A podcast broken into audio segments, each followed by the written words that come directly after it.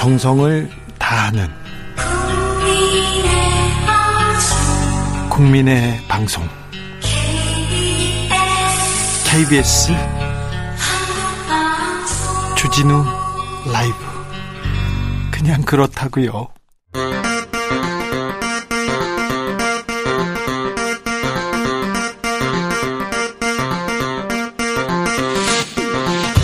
주진우 라이브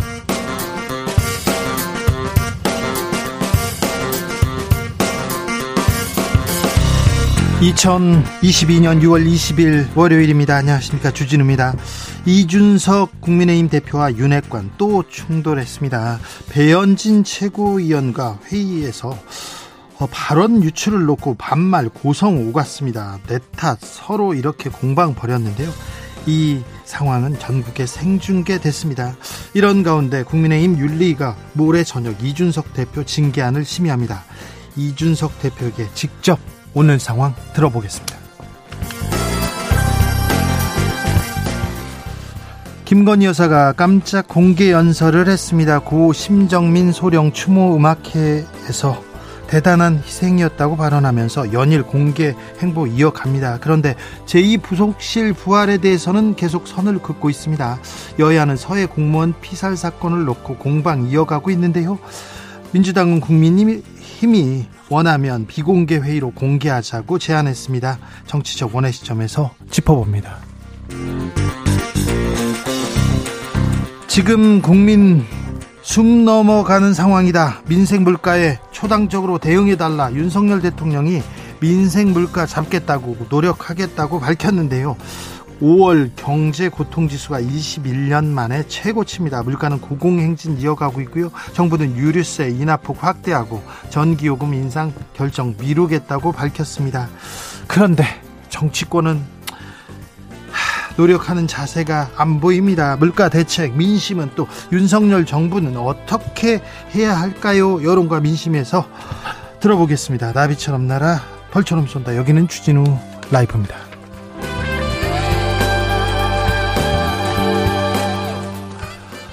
오늘도 자중차에 겸손하고 진정성 있게 여러분과 함께 하겠습니다. 누리호가 다시 발사대에 섰습니다. 드디어 내일 2차 발사 들어가는데요. 항우연에서 큰 변수 없는 한 성공할 것이다. 이렇게 자신감 보였습니다.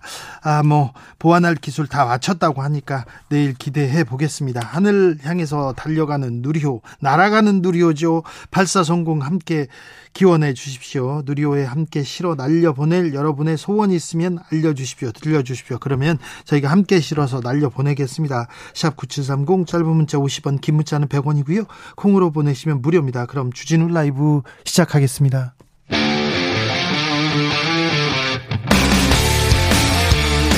탐사보도 외길 인생 20년 주 기자가 제일 싫어하는 것은? 이 세상에서 비리와 부리가 사라지는 그날까지 오늘도 흔들림 없이 주진우 라이브와 함께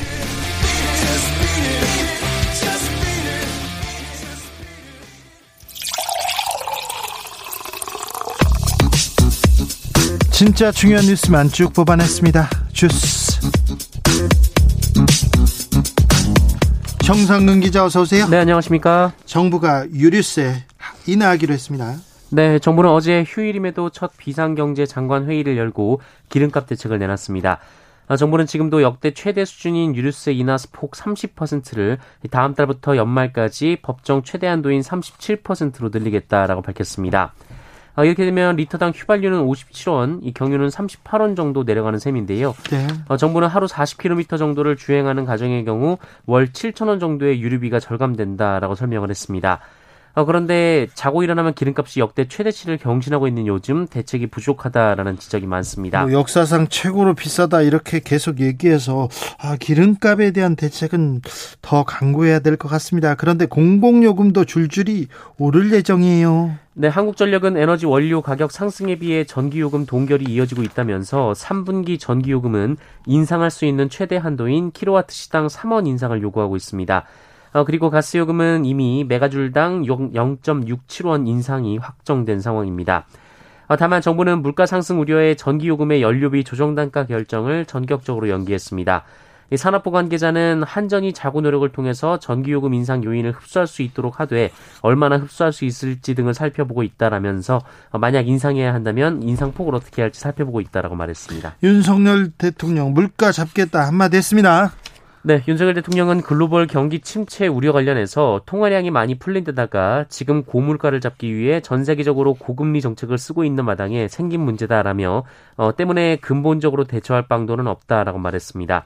아, 다만 정부의 정책 타깃인 중산층과 서민생, 서민들의 이 민생 물가를 어떻게든 잡기 위해 노력하고 있다라고 말했습니다. 국회도 한마디 했어요?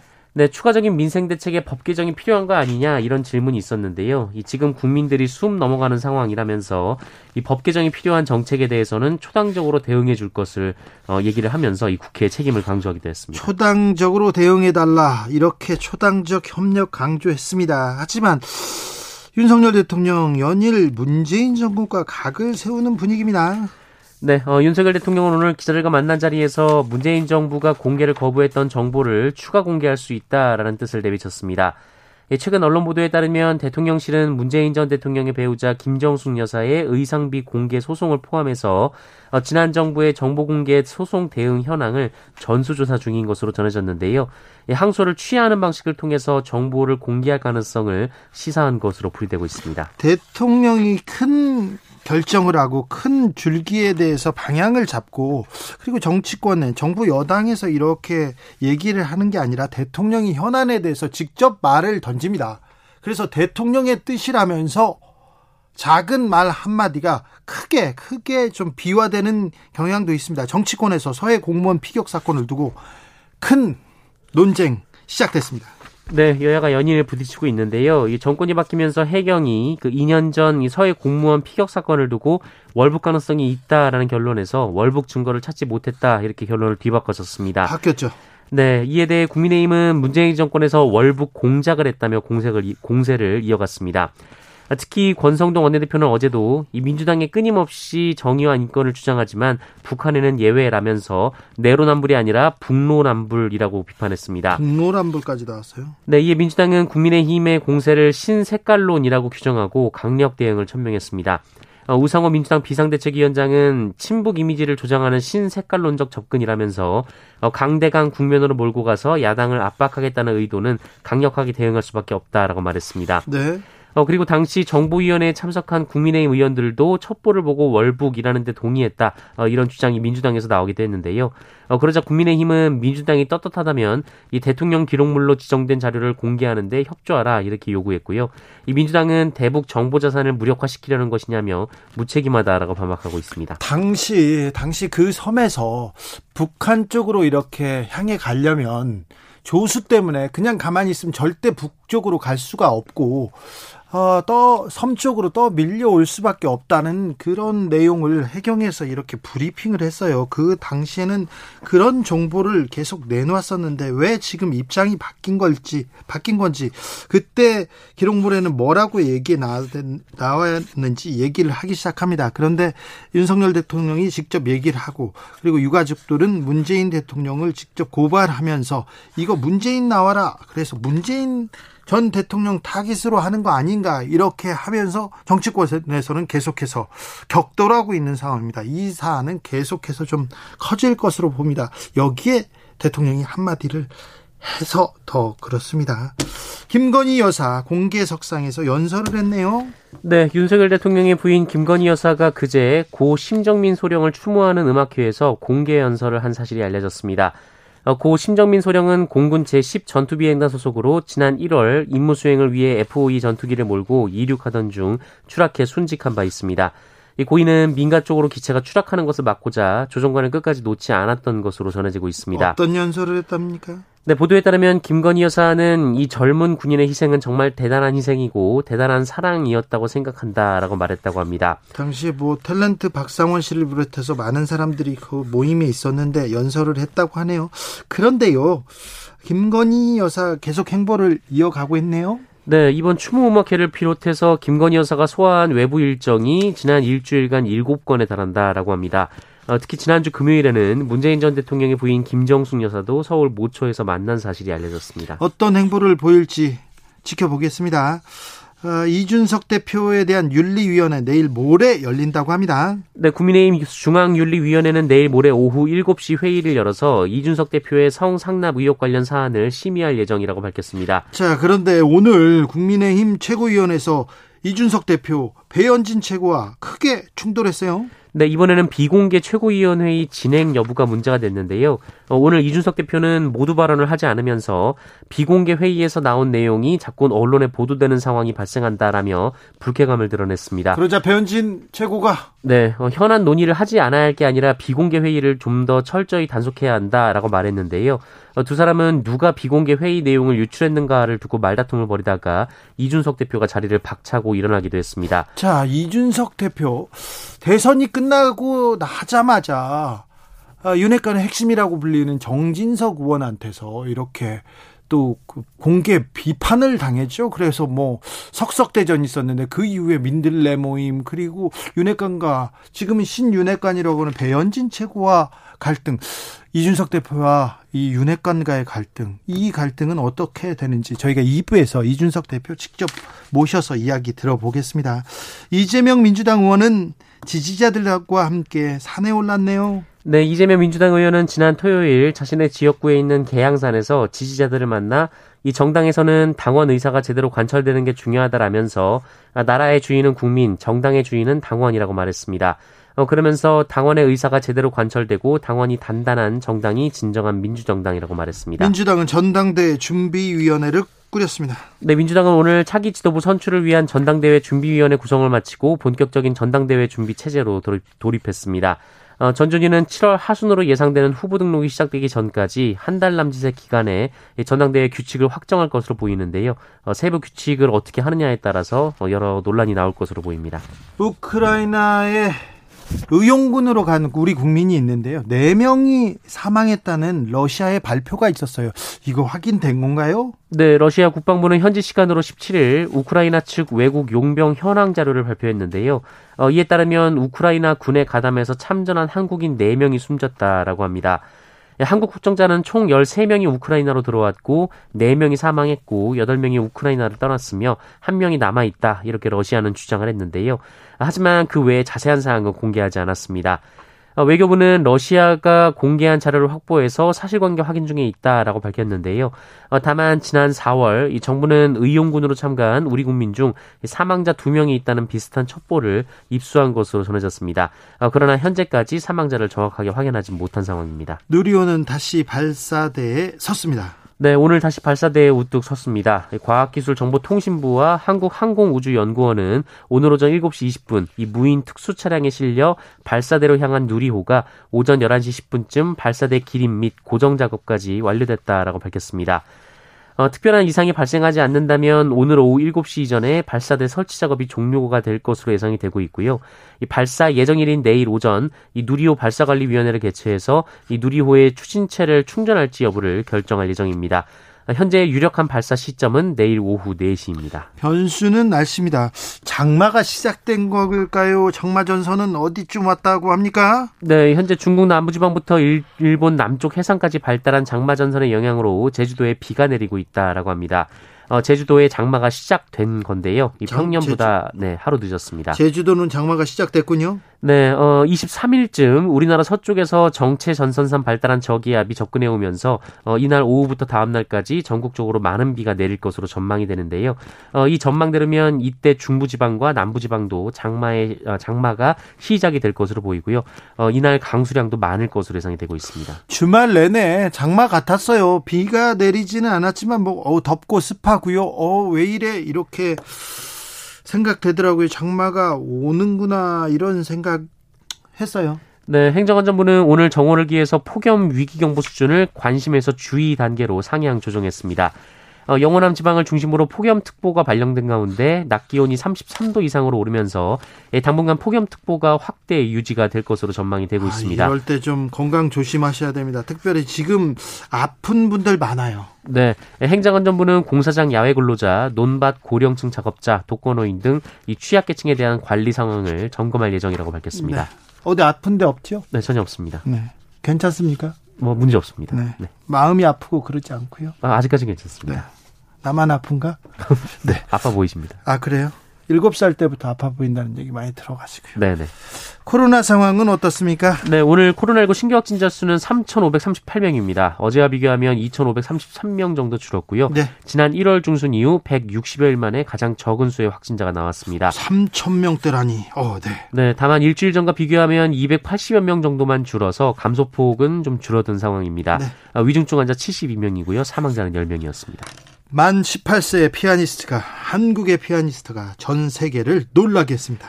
네, 세계적 권위를 자랑하는 미국의 반 클라이번 국제 피아노 콩쿠르에서 18살 피아니스트가 우승을 차지했습니다. 어, 임윤찬 씨인데요. 이 결선 진출자 6명에 포함이 됐었고, 이 베토벤 피아노 협주곡 3번 C장조, 어, 라흐마니노프 피아노 협주곡 3번 D단조로 경쟁에 나섰습니다. 어, 직접 협연을 지휘한 심사위원장이 이 연주를 듣고 감격에 겨운 듯 눈물을 훔치는 장면이 카메라에 잡히기도 했다라고 하는데요. 이 반 클라이번 콩쿠르는 차이코프스키 콩쿠르 초대 우승자인 그 미국의 피아니스트 반 클라이번을 기념하기 위해서 1962년 시작된 대회입니다. 어, 올해 16번째 열렸고요. 이 수, 그동안 수많은 이 클래식 거장들을 배출을 해왔습니다. 지난번 우승자도 한국인이었어요? 네, 2017년 선우 예건 씨에 이어서 이 한국인 연주자 콩쿠르 2연패이기도 하고요. 어, 임윤찬 씨는 60년 대회 역사상 최연소 우승 기록까지 갈아치웠습니다. 네, 만 18세인데요. 산에서 피아노만 치고 싶어요. 이렇게 얘기합니다. 아, 네, 이렇게 좋아하고 즐기고 그런 또 천재가 또 나왔습니다. 우리나라의 그 뭐라고 해 잠재력은 어디까지인지 네, 전 세계 문화계에서도 또 클래식에서도 이렇게 아, 엄청난 성과를 보이고 있습니다. 네. 장합니다. 잘하셨습니다. 주스 정상근 기자 함께했습니다. 감사합니다. 고맙습니다. 누리호의 성공 기원 그리고 누리호에 날려 보내고 싶은 메시지 보내달라고 했는데 계속 주시네요. 김배공님께서 우리나라 성행하는 비방과 정치 혐오, 불신과 넷탓 공배, 공방 이런 거 누리호에 싣고 가서 날려 보냈으면 좋겠습니다. 그러니까요. 남성, 여성, 젠더 갈등, 혐오 이런 거 다 보냈으면 좋겠습니다. 난민에 대한 혐오도 꼭 보내고 싶습니다. 3660님 누리호만 급상승하고 물가, 유가, 공공요금은 하 하강했으면 좋겠습니다. 그러네요. 네. 네, 주가도 급상승해야 될 텐데 그런 얘기하시는 분들 많습니다. 9909님 누리호에 실어 보내고 싶은 건 이런 시국에 남 탓하는 정치인이요. 정치인들 거기다 다 실어 보낼까요? 경제난에 국민 씨름을 알까요? 정치인들에 대한 국민의 씨름도 알까요? 얘기합니다. 아, 네. 국민의 씨름을 알까요? 국민의 씨름을 알까요? 아, 네. 시 같습니다. 3123님 작년 1차 발사 때 아, 우리 아이를 비롯해서 반 친구들이 우주 항공 과학자에 대한 꿈을 많이 갖게 됐다고 합니다. 우리 아이들의 꿈을 실어 나르는 누리호가 꼭 성공해서 차세대 우주항공 과학자들을 많이 길러내는 자양분이 되었으면 좋겠습니다. 어, 우리가 누리호 얘기를 함으로써 아이들이 꿈을 꿀 수도 있습니다. 더 많이 꾸고 있습니다. 굉장히 큰 교육이기도 하겠죠. 꿈, 아이들의 꿈을 또 실어서 좀 날려보내고 싶습니다. 교통정보센터 다녀올까요? 정현정 씨?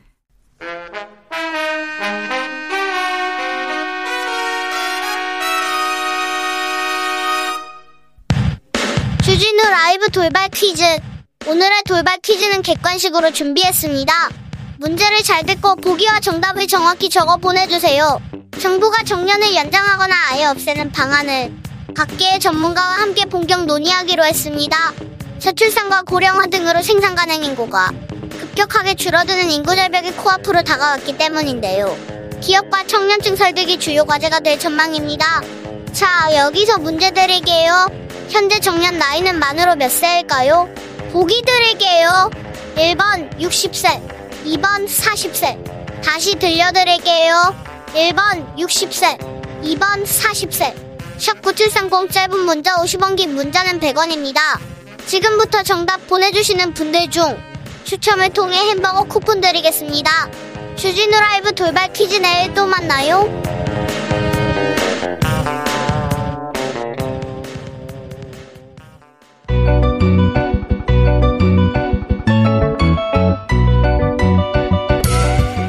한층 날카롭다 한결 정확하다 한편 세심하다 밖에서 보는 내밀한 분석 정치적 원의 시점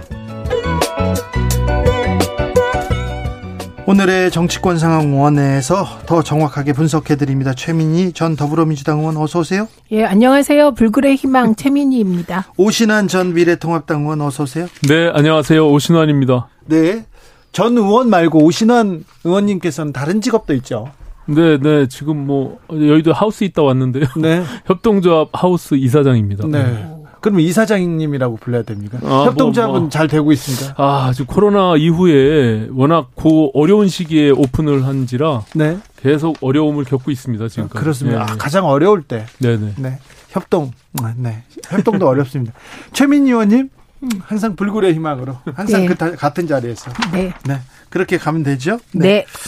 서해 공무원 피살 사건이 다시 뜨거운 감자로 이렇게 떠올랐습니다. 예전에 예전에 뭐 NLL 녹취록 공개 사건하고 비슷하지 않냐 이렇게 얘기하는 분도 있습니다만 국민의힘에서는 북론안불이다 이런 얘기도 하고 민주당은 신색깔론이다 이렇게 강력하게 맞서고 있습니다. 현 상황 어떻게 보시는지요? 그 우선 저는 이런 사안이 정쟁의 대상이 되는 이 상황이 개탄스럽다 이 말씀부터 드립니다. 그리고 어 제가 늘 주장하는 게 안보 관련한 사안, 그 다음에 코로나 19 등 관련 사항 어, 왜, 이런 것들은 정쟁하지 말고 팩트를 서로 확인할 수 있는 거기 때문에 그냥 조용히 정치권에서 해결하는 게 좋겠다고 보는데 이 건까지 이렇게 불거져서 유감입니다. 근데 지금 이 상황에서 가장 지금 어려운 처지에 있는 게 해경 같아요. 네. 네. 해경은 2014년 세월호 때도 사실 해경이 해체되는 아픔을 거- 겪었는데 이번 이 사건으로 어, 제가 가장 주목한 것은 해경 내부의 분위기입니다. 현재 해경 내부의 익명 커뮤니티에는 지휘부, 지휘부 비판글이 잇따라 올라 오고 있다고 합니다. 이럴 거면 수사권 버려라. 무능한 지휘부 때문에 조직이 흔들린다. 그리고 이게 본청이 일선서에 책임을 전가했다는 지적까지 나오면서 월북 단정했다는 명확한 근거, 그리고 월북이 아니라고 단정할 명확한 근거를 제시하지 못한 게 아니냐 라는 비판이 나오고 있다는 겁니다. 그러니까 이건 국가 기관으로서의 해경이 정말 이건 국민 앞에 면목 없게 됐고요. 그리고 지금 이 상황에 대해서 지금 세계적으로 경제가 어려운 이 상황이 과연 지금 과거에 이 문제로 여야가 정쟁을 할 때냐 이런 비난을 정치권이 감수해야 될 것 같습니다. 오신환 의원님. 음, 지금 최민희 의원님 지적한 대로 해경이 그 과거에 발표했던 그 네. 내용을 뒤집은 논란을 지금, 예, 자초했어요. 예, 지금의 상황들에 대한 뭐 책임은 면할 길이 없는 것 같습니다. 네. 이 정권이 바뀌었다고 해서 그 사실이 바뀌는 건 아니잖아요. 네. 그렇기 때문에 사실상 뭐 우리 우리나라의 공직 사회가 갖고 있는 취약함 때문이기도 하죠. 정치적인 그 휘둘림 때문에 어쨌든 그것은 본인들이 감당해야 될 몫임에도 불구하고 자초한 측면이 있는데 어 저는 이제 이 오늘 어, 지금의 이런 사건들은요, 국가가 왜 존재하는지, 한 개인에 대한 생명과 또 공무원이 그 사실을 왜곡해서 만약에 그것이 월북이 아님에도 불구하고 월북으로 만약에 만들었다라면 이거 굉장히 큰 중대한 문제잖아요. 그렇기 때문에 지금 최민희 의원님 말씀대로 사실 확인이 먼저 우선돼야 된다. 그러니까 이것을 우리가 속단하기는 아직까지는 이른 측면이 있어요. 다만 지금 해경의 모호한 태도, 군, 군의 모호한 태도 이 부분에 대해서는 사실상 피해 나갈 길이 없는 것이죠. 좀, 좀 굉장히 유감스럽게 생각하고요. 다만 지금 이것이 이, 이 어쨌든 국가 기록물 대통령 기록물과 관련해서 이것을 과연 어디까지 오픈할 수 있는지 또 이거 국회 본회의를 통과해야 되는 문제들이 남기 때문에 그것이 안 된다면 그 이전에 수사했던 기록들 가지고 어 팩트 체크를 분명히 할 수가 있는 그런 과정으로 갈 것 같습니다. 예. 일단 뭐 사실 확인 먼저 네.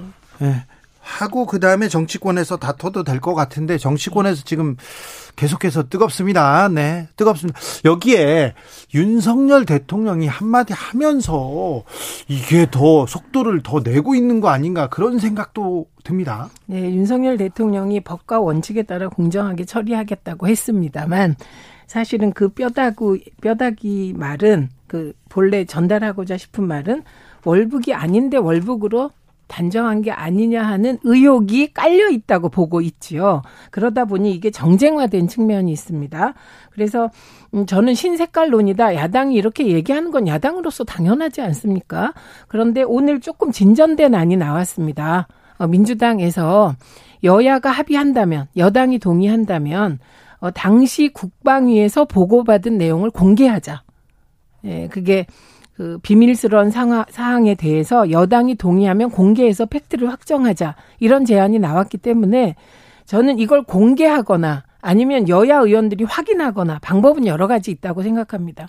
그래서 사실을 확인함에 있어서 일단 파장을 크게 하기보다는 팩트를 규정 그 확인해라 여야가 그럼 비공개 방식으로 확인을 하고 거기에서 끝나면 좋고 안 끝나면 공개하는 방식으로 나아갔으면 좋겠습니다. 오늘 민주당에서 좀 진전된 안이 나왔다고 음. 봅니다. 근데 이제 그, 그 당시에도 이런 논란이 끊임없이 있었잖아요. 여야가 입장을 달리 했었고, 특히 이제 그 유가족들 의 경우는 계속적으로 문제 제기를 했음에도 불구하고 이것을 어디에 호소할 데가 없었던 거죠. 그리고 윤석열 대통령이 후보 시절에 이 유가족을 만났었거든요. 네네.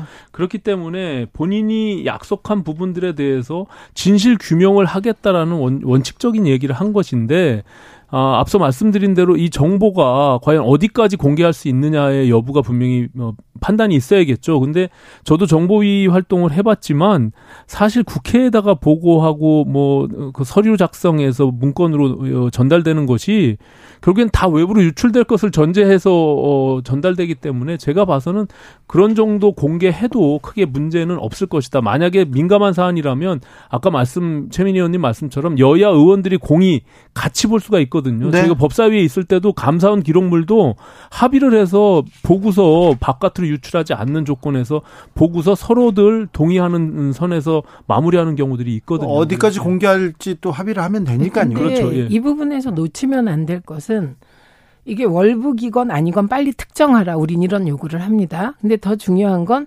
월북했다고 하더라도 만일 이건 만일이에요.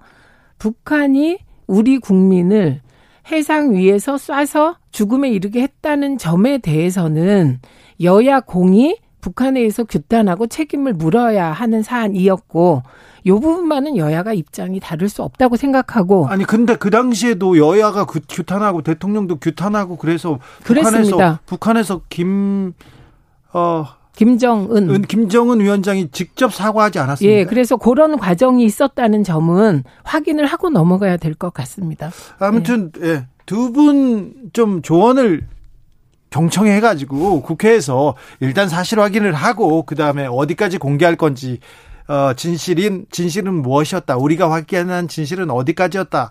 이 부분에 대해서 좀 먼저 말하는 게 맞는 것 같습니다. 강보현님께서 진실을 밝혀야 합니다. 얘기하셨고요. YHJ님께서 확실히 결정 지어져야지 계속 정치적으로 이용하려면 안 됩니다. 이렇게 얘기합니다. 저기 아, 이 문제 말고도 지금 전 정부 수사 그리고 이재명 의원 관련 수사들이 계속 이어집니다. 이제 사정 전국 본격화될 것이다. 사정 검찰과 그 법무부가 이게 정치에 뒤에서 정치에 지금 개입하는 거 아니냐 얘기하면서 정패 청산이다 아니다 정치 보복이다 얘기 나오는데 이 부분은 어떻게 보시는지 오신환 의원님? 참 정말 어려운 문제입니다. 이게 뭐 당연히 이제 야당 입장에서는 정치 보복이라고 할 수밖에 없을 테고요. 네. 과거에 몇 년 전에 저희가 또 똑같이 그랬으니까요. 예.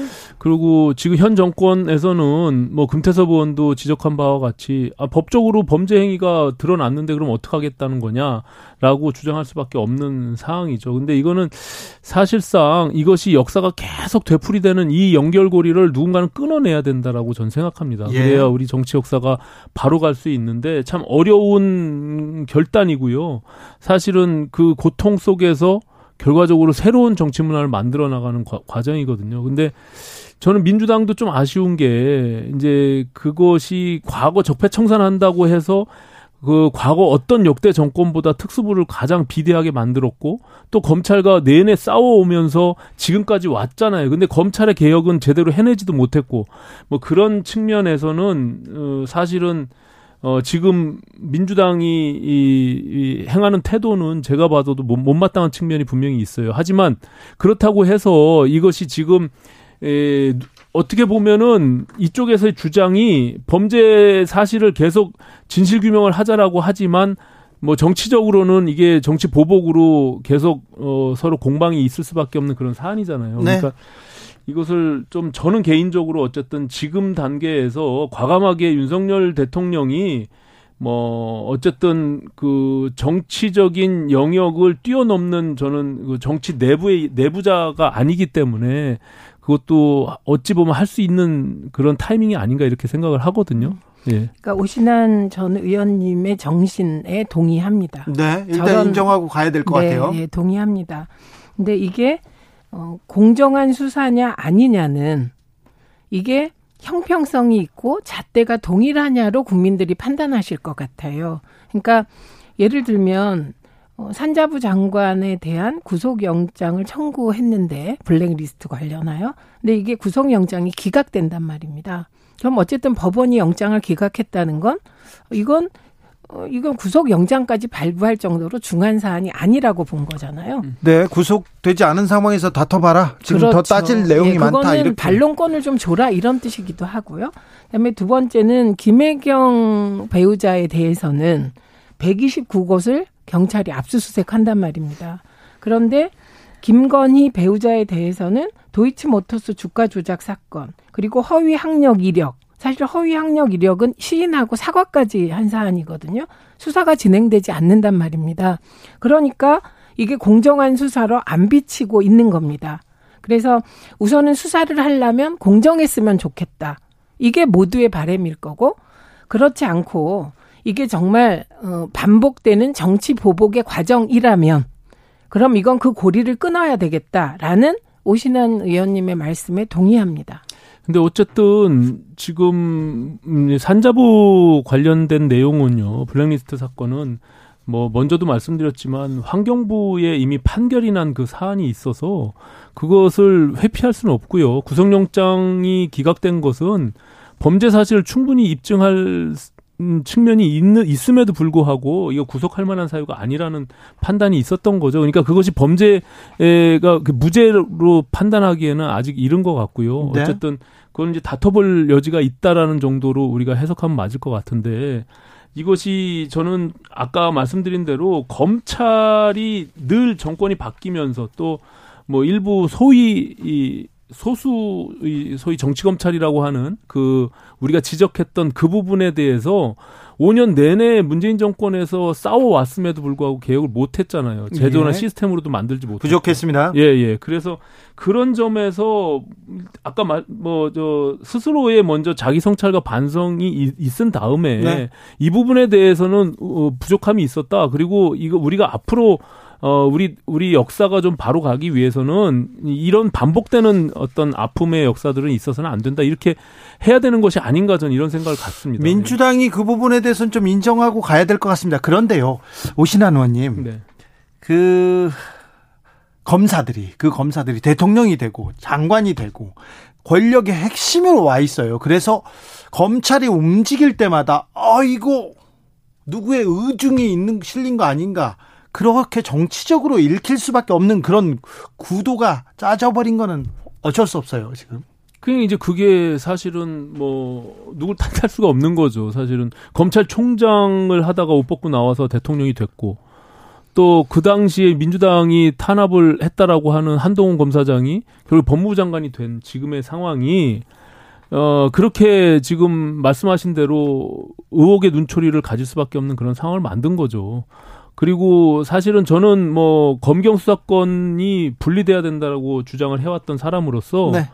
어, 그것이 그냥 수사권을 완전히 배제하고 못하게 해서 할 수 있는 것은 아니었거든요. 근데 수사권과 기소에 대한 것들을 같이 이 연장선상에서 놔야 되는 부분들이 분명히 있음에도 불구하고 수사 자체를 못하게 막는 것은 그것도 역행하는 부분들이 분명히 있었어요. 그래서 그런 점들에 대해서 너무나 과하게 이념이 이 개입해서 조금 어, 일을 처리한 것이 아닌가 그런 아쉬움이 있습니다. 그러니까 검찰 개혁에 대해서 저는 검경 수사권 조정에서 어, 검 검찰 수사권 어, 완전 어, 뭐 박탈 예. 요 과정으로 가는 과정에 섬세하지 못한 접근이 있었다. 이건 네. 인정됩니다. 네. 그런데 그렇다고 해서 그러면 검찰이 기소권만 갖게 하는 것이 검찰 개혁 방향을 거스르는 건가? 저는 그렇게 생각이 안 됩니다. 그래서 검찰 개혁 전체가 실패했다기보다는 어, 검경 수사권 조정이나 공수처 만드는 과정은 직접 참여하셨잖아요. 네네. 그래서 그 부분까지는 저는 합의에 의해서 잘 갔다고 보고 이후에 어, 소위 검찰 개혁 시즌 2, 개혁 시즌 2라고 하는 부분에서 과연 섬세하게 매끄럽게 일처리를 잘했냐 요 부분에 대해서는 이견이 있을 수 있다. 그 네. 정도이고요. 네. 그다음에 저는 음, 국민들의 우려는 이런 지점 같아요. 어쨌든 결과, 그러니까 뭐 누가 잘잘못으로 검찰총장이 대통령이 됐다. 이건 과거니까. 근데 현실로 보면 대통령도 검사 출신, 법무부 장관도 검사 출신, 청와대 주요 보직에 검사 출신이 포진해 있고, 심지어 검찰과 맞서서 또 다른 수사권을 가진 경찰, 그 경찰을 관장하는 행안부 장관이 대통령하고 아주 가까운 사람인데 그 경찰국을 행안부에 두겠다는 이런 모든 움직임을 아마도 그 개별 담당자들은 개별적으로 하기 때문에 전체를 보는 건 아니잖아요. 국민들은 이걸 전체로 통으로 보는 거예요. 그 정점에 누가 있냐? 검사 출신 대통령이 있다. 제가 이제 이렇게 토론을, 보이기 예. 때문에 예. 그러니까 국민들은 의심할 수밖에 없는 조건이 형성되어 있기 때문에 더 조심해야 되는 상황이다. 이 말씀을 꼭 드려야 할 것 같습니다. 정부가 지금 이제 과거 민주당 정부도 늘 그 이전에 이명박 박근혜 정부 탓을 했잖아요. 근데 지금 어 대통령의 워딩도 그렇고 일부 정치권에서 아 문재인 정부 때 더하지 않았냐라고 말, 말하는 것은 굉장히 조심스러워요. 저도 토론할 때 보면 그런 유혹에 계속 어, 느끼거든요. 네. 그러니까는 아까 말씀하신 대로 법무부 장관, 행안부 장관 말씀하셨는데 아 친하 친하게 따지면은 추미애 장관이 당 대표를 했던 민주당의 추미애, 추미애 장관과 대통령은 가깝지 않으셨어요. 아니죠. 근데 어쨌든 이건 별 주제가 아닙니다. 아니 예를 들어서 예 그래서 뭐 행안부 장관도 전해철 장관이 했잖아요. 그러니까는 민주당의 국회의원이 우리가 그렇게 반대했음에도 불구하고 그렇게 했던 그 사례들이 있거든요. 그러니까 단순히 대통령과 행안부 장관이 친분을 따질 문제는 아니다. 아니, 중요한 건 그런데 경찰국을 둬서 행안부에 경찰국을 둬서 직접 통제하려고 한다. 그래서 경찰들이 반발하고 있는 네. 상황이 그 부분은 저희가 겁니다. 자, 따로 따지고 있습니다. 자, 네. 오늘 듣고 싶은 얘기가 많아서요. 심은정님께서 정치인들 참 재밌어요. 자신들은 관행이라고 하고 상대편은 적폐라고 하고 국민들 눈에는 똑같아 보이는데 얘기합니다. 어, 잘못은 있는데 수사를 안 하는 것도 잘못된 거라고 봅니다. 이사 이사사님께서 말씀하셨고요. 9912님 수사를 하려면 양쪽 모두 공정하게 수사한다면 수긍합니다. 찬성합니다. 이렇게 얘기했습니다. 근데 아까 산자부 이야기에 나와서 그러는데 한상혁 방통위원장, 전현희 국민권익위원장 사태 이야기가 계속 나오는데 네. 이거 어, 어떻게 풀어야 될까요? 저는 이제 법률이 정한 그 임기에 대한 보장은 할 수, 해줄 수밖에 없죠. 그거는 뭐 어, 우리가 어떻게 할 수가 있는 문제가 아니잖아요. 그러니까 오신환 네. 의원님께서는 그렇게 얘기하는데 또 여권에서는 음. 그 그게 또 아니라고 아니, 합니다. 이제 그게 이제 정치적인 문제인데요. 네. 사실 이제 정권이 교체되고 사실 이제 이게 국무회의에서 어, 참석 대상이 아니라고 한 부분들 때문에 이게 더 불거졌잖아요. 예, 예. 근데 실질적으로 이제 국무위원 당연히 국무위원은 아니고 대통령이 임명하는 국무위원 15인에서 30인 사이에 그 들어가지 않는 것은 맞죠. 그런데 이제 그 그렇게 하다 보니 권익위원장과 그럼 방통위원장이 그럼 핫바지로 뭐 그럼 무슨 일을 할 수 있냐 이렇게 나오는데 그건 이제 정치적인 영역인 것 같아요. 제가 봐서는 그렇다고 해서 이게 임기가 보장된 아니면 제도를 좀 보완해서 2년 6개월씩 그것을 만들어 갖고 정권과 같이 하게끔 만들던지 그렇지 않으면은 이게 계속 끊임없이 이제 갈 텐데 네. 그게 국정 철학과 뜻을 같이 하지 않는 더군다나 전현희 예, 위원장 같은 경우는 전직 민주당의 국회의원이었잖아요. 그렇기 때문에 그 권익, 권익위의 본연의 역할들 플러스 국정 철학에 대한 정무적인 판단들 이런 것들이 복합적으로 깔려 있기 때문에 이것을 임기는 보장하되 국무회의에 참석 안 시켜한다고 해서 이걸 정치적 공방으로 가져갈 문제냐라는 점에서는 좀 아쉬움이 있습니다. 저는. 그러니까 그런 발언이 음. 일부 법 위반일 수 있습니다. 왜냐하면 방통위 설치법에 따라 방통위원장은 국무회의에 출석해 발언할 수 있거든요. 아, 이 법은 제가 2007년에 만들어서요? 예, 그 잘 아는 출석해 법이죠. 발언할 수 있다는 예, 거죠. 그런데 그러니까. 중요한 건 예. 그법 규정에 따라 그동안의 방통위원장들은 국무회의에 다 참석해 왔어요. 네. 예, MB 때 최시중 위원장은 네. 참석 정도가 아니었고요. 아유, 그- 예, 아주 실세 중에 실세셨고요. 그 이후에 방통위원장들이 다 국무회의에 참석해 왔는데 이 과정에서 매끄럽지 못하게 국무조정실의 한 공무원이 참석하지 마라 이렇게 했던 건 일처리도 우선 잘못한 것이고 어 그리고 누군가 위에서 지시가 있었다면 그 또한 저는 매끄럽지 못한 일처리라고 생각합니다. 왜냐하면 그 사실 방통위원장이 출석하거나 말거나 대세에 지장이 없거든요. 그런데 출석하지 말라는 메시지는 객관적으로 보면 인정하지 않겠다는 것으로 보일 수 오신환 있거든요. 의원님. 네. 대통령이 이런 문제에 대해서는 좀 껄끄러운 문제에 대해서는 그냥 지나가도 되는데 굳이 이렇게 한마디 합니다. 굳이 그 사람 나올 필요 있나? 이렇게 이렇게 한마디 합니다. 그러면서 또 관심이 집중되고요. 근데 이제 대통령께서 사실은 이제 도스태핑 하면서요. 이게 소위 약식 회견들을 계속 매일 데일리 하잖아요. 네.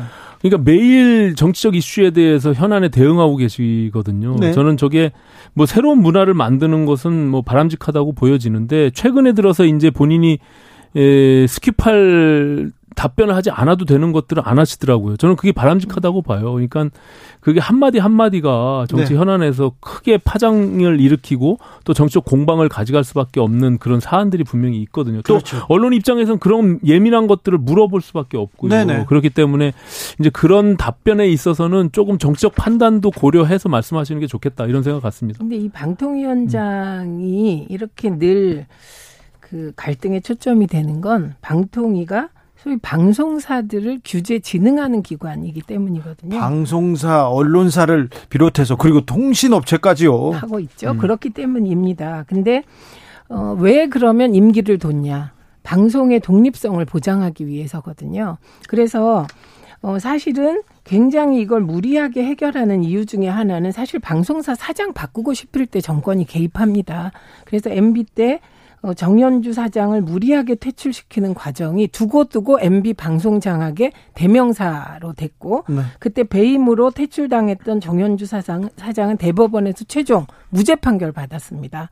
예, 그래서 어, 이 부분과 관련하여서 저는 다른 데는 모르겠지만 방통위원장 임기는 보장해야 한다고 생각을 해요. 그건 어떤 정권이든 반복되더라도 왜냐하면 지금은 방송사들이 조용히 있는데 만약에 방통위원장을 물러나게 하면 강제로 근데 그럴 가능성은 없어 보입니다. 왜냐하면 그 한상혁 위원장이 침묵을 깨고 얘기를 했습니다. 독립성이 해쳐지면 안 된다. 어, 그리고 성실히 맡은 바 임무를 수행하겠다. 이렇게 입장을 밝혔기 때문에 이건 안 물러나겠다는 메시지로 읽히거든요. 그래서 이게 내년 7월이에요. 1년이거든요. 근데 이 1년을 못 기다리고 방통위원장을 무리하게 예를 들면 뭐 다른 비리를 캔다거나 이런 식으로 하면 그건 곧바로 다음 스텝이 방송사 사장 교체라는 것을 MB 때 경험상 다 알고 있는 거예요. 우리도 알고 국민들도 알고. 그래서 저는 딴 건 모르겠고 방통위원장 임기는 정권이 바뀌어도 보장해야 한다. 이게 방송법의 정신이다. 아니 이 그러니까 그거는 드립니다. 당연히 보장이 될 수밖에 없고요. 이게 또 새로운 문화를 이제 남기게 되는 건데 음, 늘 만약에. 이제 네. 윤석열 정부가 임명한 방통위원장도 향후 당연하죠. 5년 뒤에 정권 교체가 되면 또 마찬가지의 선례가 남게 될 겁니다. 그렇죠. 그러니까 임기 보장해야 네, 돼요. 임기, 그거는 네. 이제 법이 정해놓은 거예요. 법률에 의해서 그것을 뭐 강제적으로 압박해서 만약에 쫓아낸다고 하면 또 하나의 블랙리스트가 발생해서 수사 대상이 될 수밖에 없겠죠. 네, 그- 네. 다만 저는 국무회의에 아까 최민희 의원님 말씀처럼 그건 할 수 있다라는 열어놓 있는 법률의 조건이지 그건 발언을 하- 그러니까 국무위원회 꼭 회의에 참석해가지고 그 대상이니까 내가 그것을 해야 된다라고 주장하는 것은 네. 제가 봐서는 좀 맞지가 않아요. 아니 지금 방통위가 그 주장을 하는 것이 아니고 그러니까요. 엉뚱한 평지풍파를 윤석열 정부가 만든 것입니다. 자, 여기까지 하고요. 어, 국회로 가볼까요? 국회는 안 열리네요. 그 원구성이 지금 3주째 안 돼가지고 청문회 열릴 수 있을지 모르겠습니다. 일을 해야 되는데요. 민생이 어렵다고 물가 때문에 힘들다고 하면 하는데 이 일이 안 되는 것 같습니다. 국민의힘에서는 일단 좀 파열음이 막 들립니다. 오늘 이준석 대표와 또 신윤핵관 배현진 최고의 이 설전 어떻게 보셨습니까, 오신환 의원님? 음, 별로 좋, 좋게 보지는 않았죠. 왜냐하면 이제 새 정부 출범하고 또 선거가 끝나자마자 당 대표와 최고위원이 꼭 권력 투쟁하는 것처럼 비춰지는 모습은 뭐 바람직하지 않고요. 그 내용으로 봐도 제가 봐서는 뭐 국민들한테 좀 창피스러운 뭐 네. 그런 모양이에요. 그래서 하루 빨리 뭐 좀 정리가 됐으면 좋겠는데 네. 뭐 특히 이제 윤리위가 제일 큰 문제겠죠. 그렇죠. 네, 윤리위가 이제 뭐 내일 모레 지금 개최한다라고 지금 예고돼 있기 때문에 윤리위의 결정이 굉장히 또 다른 큰 갈등으로 지금 남아 있거든요. 그렇죠. 네, 예. 네. 그게 제일 걱정입니다. 제가. 이준석 대표로서는 또 물러설 수 없어요. 그러니까 그 당 대표와 최고위원의 갈등이 보기 좋지 않다. 국민 보시기 안 예쁘다. 그러면 너무 당연한데 이게 더 근본적인 그 의혹은 그런 거죠. 그 최고위원이 당 대표를 저렇게 계속해서 공개적으로 네. 저격을 하고 그리고 원내대표까지 반말을 했다고 보도에 나왔어요. 네, 네. 1위와 예. 거기 나왔는데 사실인지는 확인해 봐야겠지만 저희가 이 뒤에 네. 윤심이 작용하느냐 안 하냐가 초미의 관심사일 것 같아요. 제가 기자라면 그 부분을 팔 것 같아요. 어느 정도 윤심이 개입되어 있을까? 네. 이게 가장 초미의 관심사일 것 같고 저는 뭐 윤 대통령의 뜻이 반영된 것이 아닌가라고 볼 수밖에 없겠죠. 예, 그래서 이건 그 이것 역시 이제 윤리위에서 지금 징계하냐 안 하냐의 그 소재가 된 게 그 관련된 의혹이 있지 않습니까? 성 관련된 의혹. 그것도 역시 팩트를 규정할 수 없다고 하시지만 저는 그것도 일부 팩트가 규정될 수 있을 것 같아요. 그래서 빨리 빨리 일당락을 딛는 것이 좋은 게 아닌가. 지금 싶습니다. 저렇게 배현진 최고가 당대표를 저격하는 게 대통령의 윤심이 뒤에 있 다라고 서로 이제 추측하잖아요. 네네. 저는 그거는 확인할 길이 없죠. 대통령이 말씀하시지 않으면. 네. 그 자체가 갖고 있는 우리 당이 이 또 다른 내용으로 가는 한 과정이고 언론에서 계속 그거에 대한 궁금증을 유발하잖아요. 그렇기 때문에 빨리 이 부분에 대해서 일단락하는 게 저는 바람직하다고 생각하고요. 네. 윤리위가 하는 행동 자체가 저는 뭐 정치적 행위이기 때문에 네. 뭐 제가 여러 차례 말씀드렸지만 저는 저것은 월권이고 또 다른 그 구테타라고 이렇게 생각을 하고 있어요. 그래서 윤리위가 저는 하루 빨리 그 리스크 자체가 빨리 제거돼야 된다 이렇게 생각을 합니다. 자, 윤- 민주당 윤리위로 가보, 가보겠습니다. 네, 네. 민주당 윤리위 어떻게 됩니까? 뭐 최강 제가 어, 그것도 저는 사실에 따라, 음. 예, 사실에 따라 사실을 확정하고 그에 따라 맞춤한 결론이 지어져야 한다고 어, 생각합니다. 그래서 저는 근데 윤리위라는 게 당 대표가 구성하지 않나요? 맞아요. 네, 그럼 이 윤리위도 이준석 대표가 구성한 맞습니다. 윤리위 아닌가요? 예, 이 정당 역사상 당 대표를 어느 여야든 예, 그 징계 회부한 적은 없어요. 역사 처음입니다. 네. 예. 네, 그래서 이거는 사실 언론 지형이 그나마 네. 뭐 나름 제가 보기엔 우호적이라 이 정도지 거꾸로 상황을 생각하면 민주당은 이 정도면 그냥 당 지지율이 10% 이상 폭락할 일일 것 같습니다. 뭐 일주일 못 버텼겠죠. 못. 버텼어요. 네. 민주당 대표가 이건 아마 언론이 이렇게 썼을 거예요. 이런 의혹에 휩싸인 것만으로 그만둬야 한다. 이렇게 썼을 것 자, 같습니다. 우리 민주당으로 좀 가야 돼요. 박지원 전 비대위원장 네. 오랜 침묵을 깨고 최강욱 의원 중징계 해야 된다. 음. 다 그래서 당 혁신 증명해라 이렇게 요구했는데 이 요구는 어떻게? 그건 박지원 전, 전 비대위원장의 개인 의견이고 이 사안 또한 저는 그 어떤 발언이 있었는지를 네. 확정하고 그 부분부터 명확하게 좀 네, 나와야 저는 사실을. 명확하게 하고 예, 해결해야 된다고 생각합니다. 그리고 박지원 전 위원장도 이제 정치인이기 때문에 정치인이 개엄, 개인 발언할 수 있다고 보고 다만 그 발언 하나하나에 대해서 말할 권리가 있는 동시에 우리는 책임질 의무도 있다고 생각합니다. 근데 이제 그 이제 그 말씀하신 대로 그 팩트 최강욱 의원의 발언이 무엇이냐가 사실은 그 해명한 내용이 잘 납득이 안 되는 상황이에요. 누가 봐도. 그리고 그 보좌진들 협의회에서 예- 지적했던 그 부분들도 있고 그러니까 그 과하게 그것을 비호하고 했던 부분들. 그 박지원 비대위원장이 그 내용 팩트를 정확하게 알기 때문에 중징계해야 된다라고 저는 발언했다라고 생각이 들고요. 그거 말씀하신 대로 팩트 체크를 네. 한 다음에 네. 그것이 짤짤이 발언이 아니라면 그것은 굉장히 사실상 성희롱... 짤짤이 발언을 했다는 거잖아요. 그죠? 네. 그 이렇게 그 그러니까 그, 그게 근데 그, 그 상황에 전혀 맞지 않는 발언이잖아요. 네, 그러니까 저는 그 네. 사실을 네. 확정하고 그로부터 모든 게 결론이 그렇죠. 지어졌으면 좋겠습니다. 네. 그때 어떤 발언이 있었는지 네. 사실은 뭔지 얘기하고 그 이후에 이 사건을 이 사안을 어떻게 처리했는지 따져보면 되겠죠. 네. 네. 어, 오늘도 잘 들었습니다. 오신환, 최민희, 최민희, 오신환. 네. 깊숙한 정치적 원의 시점이었습니다. 깊숙한 견해 잘 들었습니다. 네, 고맙습니다. 감사합니다. 고맙습니다. 또 어디로 가세요?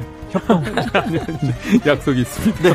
저희는 잠시 숨 돌렸다가 6시 2부로 이어갑니다.